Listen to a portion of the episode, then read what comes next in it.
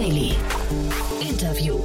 Herzlich willkommen zu Startup Insider Daily. Mein Name ist Jan Thomas und wie vorhin angekündigt, Alex Melzer ist bei uns zu Gast. Mal wieder, der Gründer und CEO von Solar.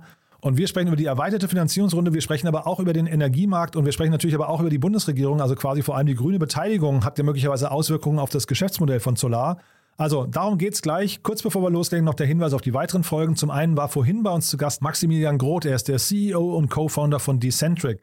Ein sehr, sehr abgefahrenes Unternehmen. Ich habe ein bisschen gestaunt, wie das überhaupt gehen kann, denn Decentric erlaubt es Drittanbietern mit hochsensiblen Daten von zum Beispiel Pharmaunternehmen oder anderen datenintensiven Bereichen zu arbeiten, diese Daten auszuwerten, zum Beispiel mit KI und dann aber gar nicht zu wissen, was sie da ausgewertet haben, denn die Originaldaten stehen ihnen auch nur verschlüsselt zur Verfügung. Also sehr, sehr abgefahren. Wie das geht, weiß ich gar nicht, aber das Unternehmen hat auf jeden Fall gerade 15 Millionen Dollar eingesammelt. Also zumindest hat es irgendjemand verstanden. Hört euch das mal an. Ich fand es auf jeden Fall großartig. Kurz noch der Hinweis auf morgen. Morgen zu Gast im Rahmen der Reihe Startup Insider Media Talk, unser neues Format, in dem wir Podcasterinnen und Podcaster vorstellen, die die Startup-Welt kennen sollte.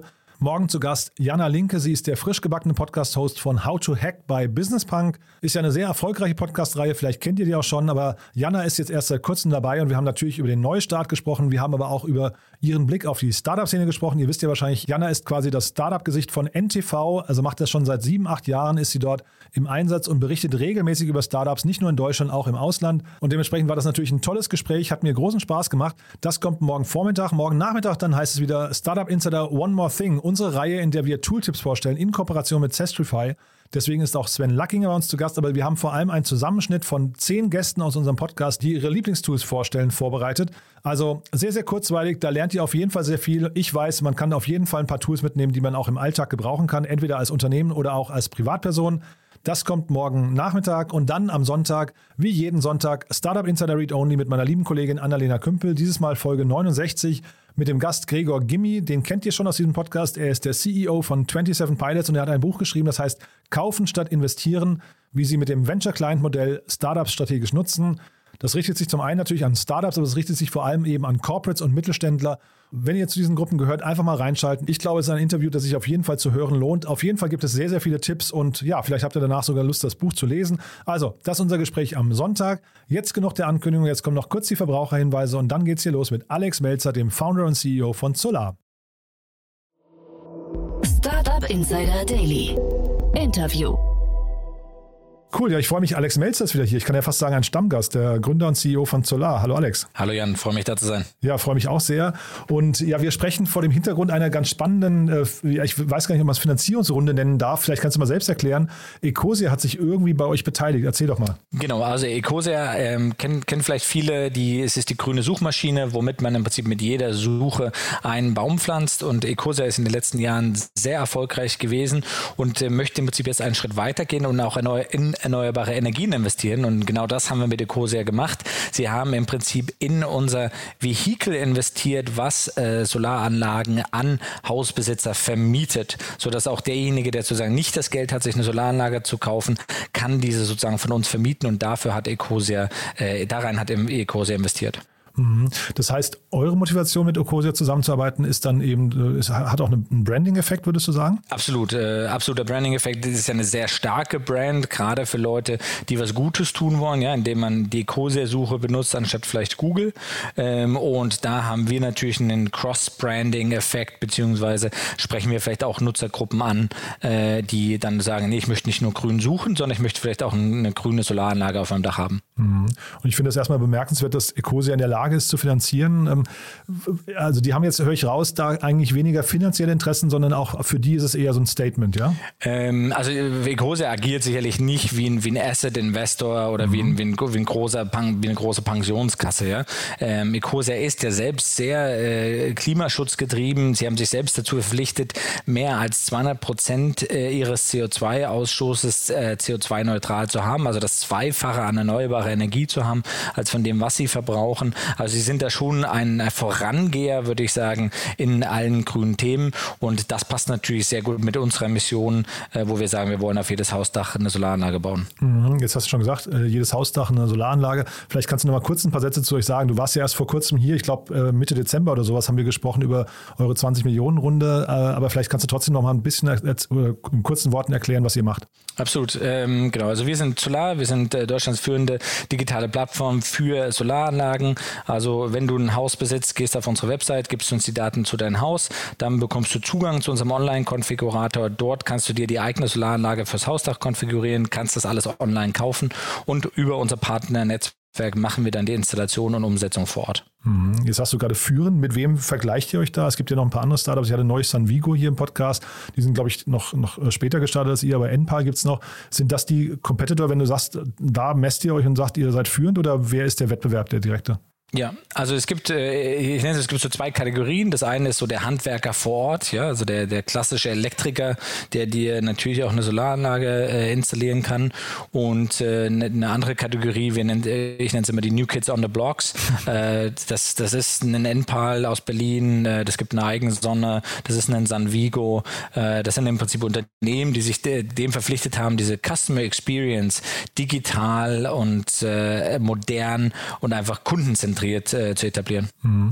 Und ich habe verstanden, äh, ihr geht euch auch erstmal nicht, ihr tretet nicht auf den Füßen rum, weil der, der Markt erstmal groß genug ist. Ich glaube, das Problem, der Engpass sind eigentlich eher die Installateure, ne? Genau, also Generell wollen wir ja als Deutschland äh, bis 2035 unsere Energie komplett klimaneutral umbauen. Das heißt, die 16 Millionen Einfamilienhäuser, die wir in Deutschland haben, müssen auf jeden Fall bis dahin eine Solaranlage haben. Das heißt, dieser Markt, der da vor uns liegt, ist gigantisch groß. Ja? Und da werden ein Enpal, ein San Vigo und wie sie alle heißen, da ist für uns alle genug Platz äh, zu, zu, wachsen äh, und man kann riesige Firmen ausbauen. Ähm, der Engpass äh, liegt ja natürlich äh, auf Installationsseite, ja, also Leute zu haben, die vor Ort eine gute Installation machen. Ähm, aber da denken wir mit unserem Partnermodell auf jeden Fall einen Wettbewerbsvorteil zu haben. Hm. Und du hast jetzt gerade schon gesagt, wir als Deutschland, vielleicht damit mal die Brücke zur Regierung. Wir haben ja eine neue Regierung. Da sitzt zum, jetzt, jetzt für euch erfreulich wahrscheinlich die Grünen mit am Tisch. Äh, merkt ihr das schon? Das merken wir auf jeden Fall. Also das äh, ist ja alleine im Koalitionsvertrag hat man ja schon sehr viel ambitioniertere Ziele als die CDU-Regierung, äh, die davor an der Macht war. Und das wird jetzt im Prinzip noch mal eminenter durch die Energiekrise, die wir in Europa haben, die wir auch vor dem Ukraine-Krieg schon hatten. Ja, ähm, diese wurde jetzt durch den Krieg nochmal verschärft und Deutschland hat sich jetzt verpflichtet, so schnell wie möglich vom russischen Öl und Gas wegzukommen. Und da ist nun mal Erneuerbare, in, die wir selbst in Deutschland herstellen, der beste, schnellste und günstigste Weg. Mhm. Also äh, genau, wir wollen jetzt nicht über, über Vorteile von dem Krieg sprechen, ne? weil das ist natürlich, äh, das, das wäre pervers, aber natürlich äh, freut man sich, wenn die, wenn der Energiebereich zumindest in Richtung erneuerbare Energien äh, umschwenkt. Kann da, können da Solarinstallationen auf Dächern eine Rolle spielen? Weil das hätte ich jetzt fast gesagt, ist kein schneller Weg. Das ist eher ein relativ so mittelfristig gedacht, von der Umsetzungsgeschwindigkeit her nicht, nicht ganz schneller Weg, ne? Ähm, absolut. Also die, die Umsetzungs, also wenn man sich anschaut, welche Möglichkeiten hat man, dann gibt es ja nur, und das macht ja Habeck im Moment auch, dass man in andere Länder geht und, und Öl und Gas kauft, ja, also nach, nach in die arabischen Länder oder nach mhm. Norwegen. Und das kann aber nur eine kurz- bis mittelfristige Lösung sein, mhm. denn wir haben ja auch noch einen Klimawandel, den wir gerade in der jetzigen Diskussion so ein bisschen außen vor lassen. Mhm. Äh, den haben wir natürlich auch noch im Hintergrund. Und die Photovoltaik, äh, insbesondere von den Erneuerbaren, ist am schnellsten installierbar, verglichen mit allen anderen Arten der Energiegewinnung, die man eventuell in Deutschland aufbauen möchte. Mhm. Dann gib uns nochmal so aus deiner Sicht einen Schritt nach, so also einen Ausblick, die nächsten Schritte bei euch, wie, wie sehen die aus? Also die nächsten Schritte bei uns ist ganz klare Skalierung. Also das, das merken wir im Moment extrem. Wir haben extreme äh, Anfrageboom. Ähm, viele Leute beschäftigen sich jetzt intensiv mit dem Thema. Ähm, das heißt, für uns ist wirklich Skalierung unseres Geschäftsmodells, ähm, um dort noch mehr Leuten die Möglichkeit zu geben, sich unabhängig von, von sozusagen Gas und auch Öl zu machen. Ja, weil viele Leute mhm. kaufen mittlerweile mittlerweile ein, E-Fahrzeug.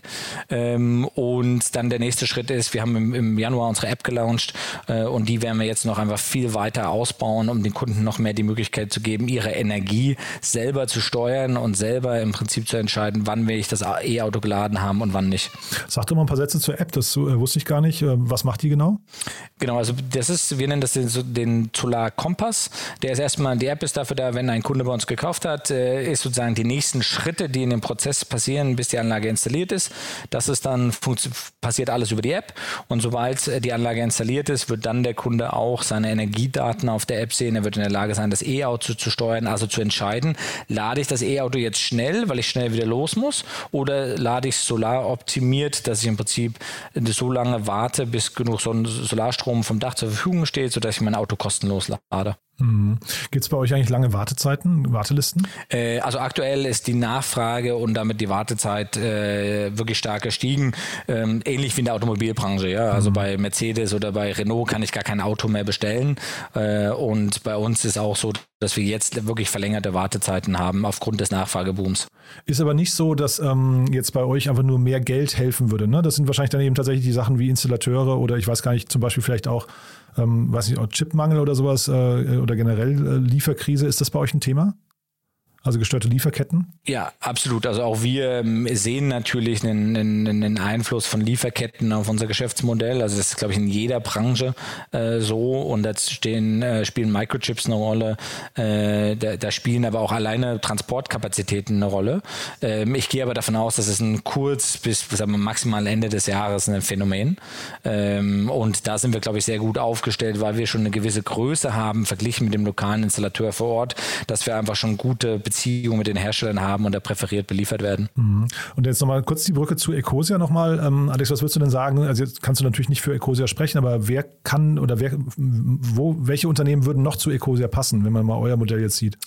Wie meinst du, wie, wie die zu Ecosia passen würden? Naja, also ähm, bei wem könnte sich, also vielleicht, bei euch kam ja irgendwann mal eine Zusammenarbeit, es kann über den Tim Schumacher gekommen sein oder so, ich weiß gar nicht genau, der ist ja, glaube ich, bei euch beteiligt, ne, wenn ich es richtig weiß. Genau, richtig. Ja, also vielleicht war das eine sehr, äh, sehr naheliegende ähm, Entscheidung, aber vielleicht passt ja Ecosia auch zu anderen äh, Unternehmen, die ein ähnliches Modell verfolgen. Äh, Gibt es da so Regularien, gibt es da so, so, ich weiß nicht, ein, ein Wertegerüst oder sowas, wo du sagen würdest, das muss man mitbringen? Ja, genau. Also wo Ecosia, natürlich kann ich nicht, nicht für die sprechen. Äh, wir, wir kennen die sehr lange. Äh, ich, ich kenne Christian und Wolfgang sehr lange und äh, das ist eigentlich die erste Zusammenarbeit, die wir bis jetzt mal gemacht haben.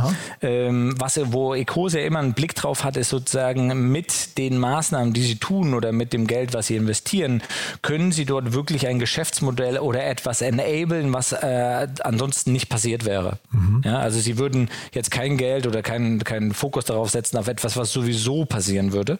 Mhm. Ähm, und äh, da, da glaube ich, ist ein guter Anknüpfungspunkt für die Zusammenarbeit mit Ecosia. Super. Das ist ein, zumindest mal ein schöner, weiß nicht, ein schöner Gedanke, um mal ein bisschen zu überlegen, zu wem sie noch passen könnten. Dann letzte Frage an dich nochmal, äh, Stichwort Mitarbeiter. Sucht ihr noch Mitarbeiter? Ja, auf jeden Fall. Ja. Also wir haben, keine Ahnung, 60 offene Stellen oder so. 60 offene Stellen. In, ja. Sag mal, gibt es da so Bereiche, wo du sagen würdest, das sind so die drei, vier größten Suchfelder? Ähm, also ich, ich glaube, wie, wie, wie alle, alle Startups in Berlin, Entwickler natürlich, ne? also alles aus dem Produktbereich, Entwicklungsbereich, äh, also Softwareentwickler, ähm, aber dann auch Leute am Partnermanagement, Account Manager, Customer Support, also wirklich auf allen Dimensionen, weil wir sehr stark am Wachsen sind. Startup Insider Daily. One more thing. Präsentiert von Sestrify. Zeit- und kostensparendes Management eurer SaaS-Tools. Super, Alex. Also dann vielleicht als letzte Frage noch, wie immer, die Kooperation mit Sestrify bei uns. Wir bitten ja jeden unserer Gäste nochmal ein Lieblingstool vorzustellen und ich bin gespannt, was du mitgebracht hast. Also ich habe auf jeden Fall äh, das Tool Tableau oder die, die Software-Suite äh, Tableau mitgebracht. Äh, wir haben ja eine ganze Menge Daten von unseren Kunden auf, auf Installationsseite, auf Operations-Seite und diese Daten end-to-end -end zusammenzuführen, dafür ist Tableau echt der Hammer und das ist wirklich nochmal Next-Level Insights in, in, in das, was wir tun. Ähm, also kann ich nur jedem empfehlen. Ist natürlich ein bisschen komplexer im Setup. Ein bisschen komplexer, und aber hat dafür aber eben auch super coole Grafiken, finde ich. Ne? Also das, und, und sehr viele Schnittstellen auch, glaube ich. Ne? Also super viele Schnittstellen wo man ad hoc verbinden kann. Man kann Daten übereinander legen, man kann Abfragen basteln. Ähm, also für mich wirklich das Go-To-Tool für alle sagen wir mal, modernen Unternehmen, die mit Daten viel arbeiten. Das Segment One More Thing wurde präsentiert von Sastrify, der smarten Lösung für die Verwaltung und den Einkauf eurer Softwareverträge. Erhaltet jetzt eine kostenlose Analyse eurer SaaS-Tools und alle weiteren Informationen unter www.sastrify.com/insider. Alex, hat mir großen Spaß gemacht. Danke, dass du da warst. Ein cooles Update, muss ich sagen. Und dann freue ich mich aufs nächste Mal, ja? Hört sich gut an. Danke dir, Jan. Startup Insider Daily der tägliche Nachrichtenpodcast der deutschen Startup-Szene. Das war Alex Melzer, der Gründer und CEO von Solar und damit sind wir durch für heute. Aber ich habe es ja vorhin gesagt, auf euch wartet noch ein tolles Wochenende. Morgen früh Startup Insider Media Talk. Dieses Mal zu Gast ist Jana Linke. Sie ist der Podcast-Host von How to Hack bei Business Punk. Lasst euch das nicht entgehen. Ist ein tolles Gespräch geworden, vor allem auch über die Startup-Szene an sich. Und dann morgen Nachmittag Startup Insider One More Thing. Wir sprechen über Tooltips, wir sprechen über die Lieblingstools unserer Gäste. Ein Schnelldurchlauf unserer Gäste erwartet euch, die ja kurz und bündig ihre Lieblingstools vorstellen. Außerdem habe ich Sven Lackinger eingeladen, den CEO von Sestrify, der nochmal kurz darüber spricht, welche Fehler man machen kann bei der Toolauswahl. Also ja, all das wartet morgen auf euch und dann am Sonntag Startup Insider Read Only, Folge 69 mit Annalena Kümpel und ihrem Gast Gregor Gimmi der sein Buch vorstellt, Kaufen statt investieren, wie Sie mit dem Venture Client Modell Startups strategisch nutzen. Auch ein sehr spannendes Thema. Das, wie gesagt, unser Bücherpodcast am Sonntag. So, damit verabschiede ich mich für heute. Ich hoffe, ihr habt noch einen wundervollen Tag oder Abend. Und ich würde mich freuen, wenn wir uns morgen früh wieder hören oder morgen Mittag oder am Sonntag bei Annalena Kümpel oder wir ansonsten am Montag wieder in alter Frische. So oder so, euch eine tolle Zeit und vielleicht schon mal ein schönes Wochenende. Bis dahin, alles Gute. Ciao, ciao.